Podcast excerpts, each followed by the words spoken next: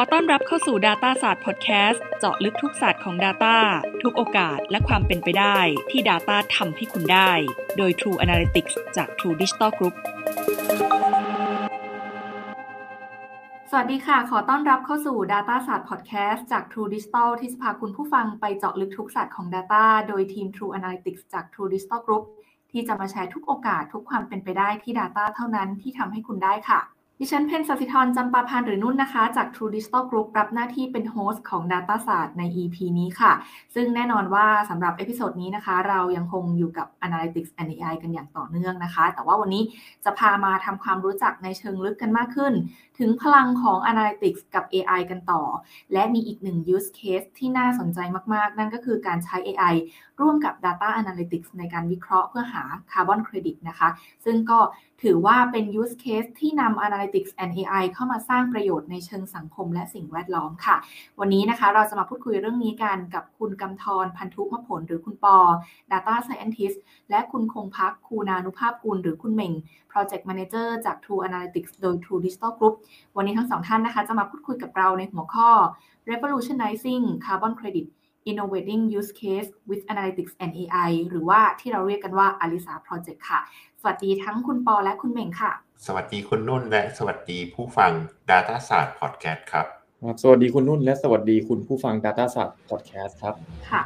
ขอเริ่มต้นด้วยคำถามแรกเลยค่ะ คำถามนี้ถามคุณเหม่งนะคะว่าคาร์บอนเครดิตคืออะไรคะอ๋อคาร์บอนเครดิตนะครับคือหน่วยวัดการดูดซับก๊าซคาร์บอนไดออกไซด์ครับหรือจะเป็นก๊าซเรือนกระจกประเภทอื่นๆ ก็ได้นะครับ ตัวอย่างวิธีการได้คาร์บอนเครดิตมาคือคือการปลูกป่าครับหรือว่าการใช้พลังงานทดแทนนะครับ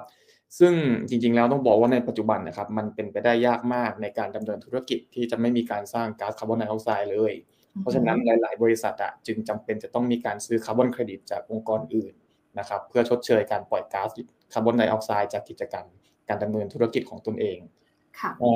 โดยจริงๆอะครับคาร์บอนเครดิตก็ ได้ถูกนำมาใช้กำหนดนโยบายด้านสิ่งแวดล้อมในหลายประเทศทั่วโลกเลยนะครับรวมถึงประเทศไทยด้วย เพื่อหวังที่จะช่วยลดปริมาณการปล่อยก๊าซคาร์บอนไดออกไซด์ในภาคอุตสาหกรรมต่างๆครับแล้วก็หวังว่าจะกลายเป็นสิ่งที่มีมูลค่าทางเศรษฐกิจนะครับค่ะ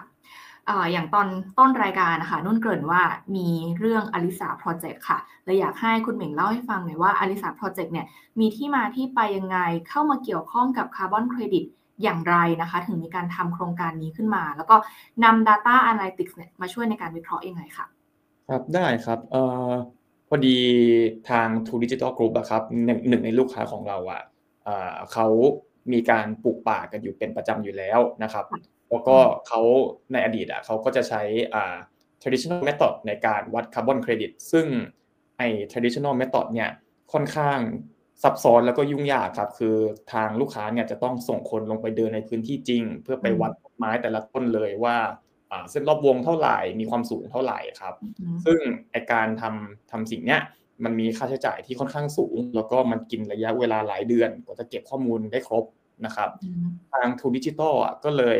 เห็นว่าจริง ๆ แล้วว่าเราน่าจะสามารถใช้ข้อมูลมาทำ machine learning ในการวิเคราะห์ในส่วนนี้ครับเพื่อช่วยลูกค้าในจุดนี้ได้ จึงเกิดเป็นความร่วมมือ กับทางลูกค้าในการทำอลิสาโปรเจกต์นี้ขึ้นมาครับค่ะ ทีนี้ค่ะสำหรับวิธีการทำงานหรือว่าขั้นตอนในการทำโปรเจกต์นี้ค่ะ อยากให้คุณปอช่วยเล่าให้เราฟังคร่าวๆหน่อยค่ะว่า ได้มีการนำ Data Analytics and AI มาร่วมในการวิเคราะห์คาร์บอนเครดิตนี้อย่างไรบ้างคะคุณปอครับวิธีการทำงานของเรานะครับ ขั้นตอนแรกเราเก็บข้อมูลคาร์บอนเครดิตจากการลงพื้นที่จริงครับ บนพื้นที่ป่าติดแรงในจังหวัดสระบุรี ในขั้นตอนต่อไปขั้นตอนที่ 2 เราเก็บข้อมูลภาพถ่ายดาวเทียมของพื้นที่เดียวกันครับ โดยเก็บข้อมูลย้อนหลังไปเป็นเวลาหนึ่งปี เพื่อครอบคลุมทุกช่วงฤดูกาลครับทำให้เรามีข้อมูล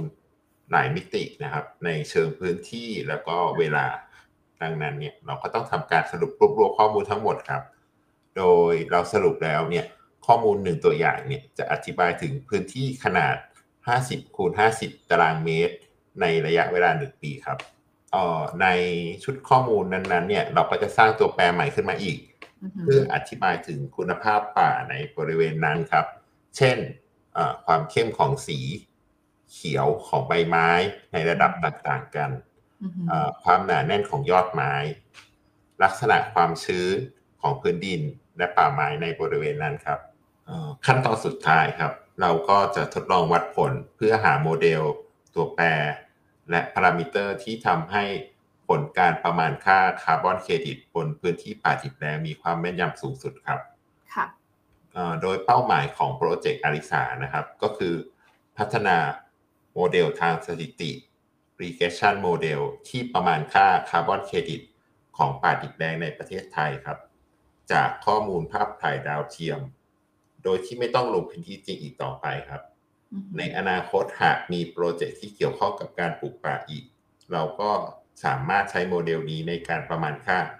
คาร์บอนเครดิตได้ครับ ฟังแบบนี้แล้วค่ะ คุณปออยากทราบเลยค่ะว่า แล้วอะไรคือความท้าทายหลักๆ ในการนำ Analytics and AI มาใช้สำหรับโปรเจกต์อลิสานี้คะความท้าทายหลักของโปรเจกต์นี้คือการเก็บรวบรวมข้อมูลครับ เราต้องลงพื้นที่จริง เพื่อเก็บข้อมูลคาร์บอนเครดิต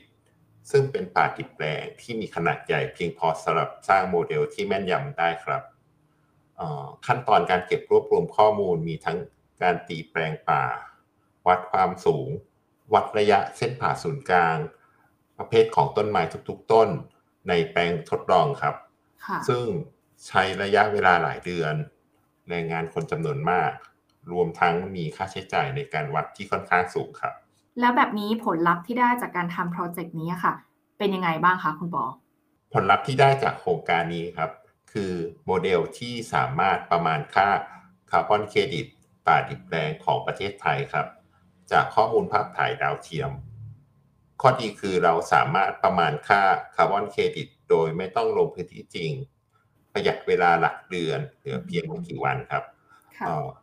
แล้วก็ลดค่าใช้จ่ายลงเมื่อเทียบกับการลงพื้นที่จริง สามารถคำนวณค่าคาร์บอนเครดิตย้อนหลังตามช่วงเวลาที่ต้องการได้ อย่างไรก็ตามครับ ข้อเสียของโมเดลทางสถิติก็คือ การประมาณค่าคาร์บอนเครดิตอาจมีค่าที่ผิดพลาดได้ครับ ซึ่งเราก็พยายามลดให้มีค่าความผิดพลาดที่น้อยที่สุด ตามข้อมูลที่เรามีอยู่แล้วครับ ทีนี้อาจจะเป็นคำถามสุดท้ายแล้วค่ะ อยากให้คุณเหม่งช่วยแนะนำเป็นแนวทางเพิ่มเติมหน่อยค่ะว่า จริง ๆ แล้วเนี่ย benefit ของ data analytics and AI ที่จะสามารถเข้าไปช่วยในการ create new innovation หรือว่ามี use case ใหม่ ๆ ที่เป็นประโยชน์ต่อธุรกิจหรือว่าสังคมได้ยังไงบ้างคะคุณเหม่งก็นอกเหนือจากอลิสาโปรเจกต์นะครับที่ช่วยในเรื่องของสิ่งแวดล้อมแล้วก็ จะขอยกตัวอย่าง use case ของการนำ data analytics หรือ AI มาใช้นะครับในภาคอุตสาหกรรมอื่นๆ อาจจะเป็นเช่น ภาคอุตสาหกรรมการเกษตรครับสำหรับเกษตรกรที่เลี้ยงหมูหรือเลี้ยงไก่นะครับเราสามารถรวบรวมเสียงของหมู แล้วนำเสียงเหล่านั้นมาวิเคราะห์เพื่อแยกว่าเสียงของหมูแบบไหนที่เป็นหมูที่ติดโรคไปแล้วนะครับ หรือว่าเราสามารถวัดค่าต่างๆ เช่น อาจจะเป็นความชื้นหรืออุณหภูมิบริเวณเล้าไก่นะครับ เพื่อวิเคราะห์แล้วก็มอนิเตอร์โอกาสที่ไก่เหล่านั้นน่ะจะตายหรือจะเกิดโรคนะครับ เพื่อให้เกษตรกรเนี่ยสามารถ take action ป้องกันก่อนที่ไก่หรือหมูจะตายหรือติดโรคได้ครับ หรือถ้าในแง่ของการบริหารการจัดการนะครับของภาครัฐ อย่างการเก็บขยะของภาครัฐเนี่ยในต่างประเทศบางประเทศนะครับเขาก็จะมีการติดเซ็นเซอร์ไว้ที่ถังขยะ เพื่อมอนิเตอร์ปริมาณขยะ เมื่อระดับขยะในถังเนี่ยถึงเกณฑ์ที่ตั้งไว้ก็จะมี alert แจ้งเตือนให้พนักงานเนี่ยเข้าไปเก็บขยะในจุดนั้นๆทางเทศบาลเนี่ยก็จะสามารถแพลนเส้นทางการเก็บขยะล่วงหน้าได้ แล้วก็มันจะทำให้การจัดการได้เขาสามารถจัดการได้มีประสิทธิภาพมากยิ่งขึ้นนะครับ ก็เรียกได้ว่า Data s a t EP นี้นะคะ พาไปทำความรู้จักพลังของ Analytics and AI แล้วก็รู้จักถึงความสำคัญในเรื่องของ Carbon Credit มากขึ้นนะคะว่า ได้เข้าไปช่วยภาคอุตสาหกรรมต่างๆ เพื่อให้ได้ตระหนักแล้วก็เดินหน้าใส่ใจในการจัดการและควบคุมทางด้านสิ่งแวดล้อมในเชิงอุตสาหกรรม ที่จะมีผลต่อสังคมและส่วนรวมได้อย่างยั่งยืนมากยิ่งขึ้นค่ะ วันนี้นะคะก็ต้องขอบคุณทั้งสองท่านเลยนะคะ คุณปอ คุณกำธรพันธุวงผล Data Scientist และคุณเหม่ง คุณคงพักคุณานุภาพกุล Project Manager จาก True Analytics โดย True Digital Group ที่มาแชร์อีกหนึ่งศาสตร์ของ Data ใน Data ศาสตร์วันนี้ค่ะ ขอบคุณมากเลยค่ะ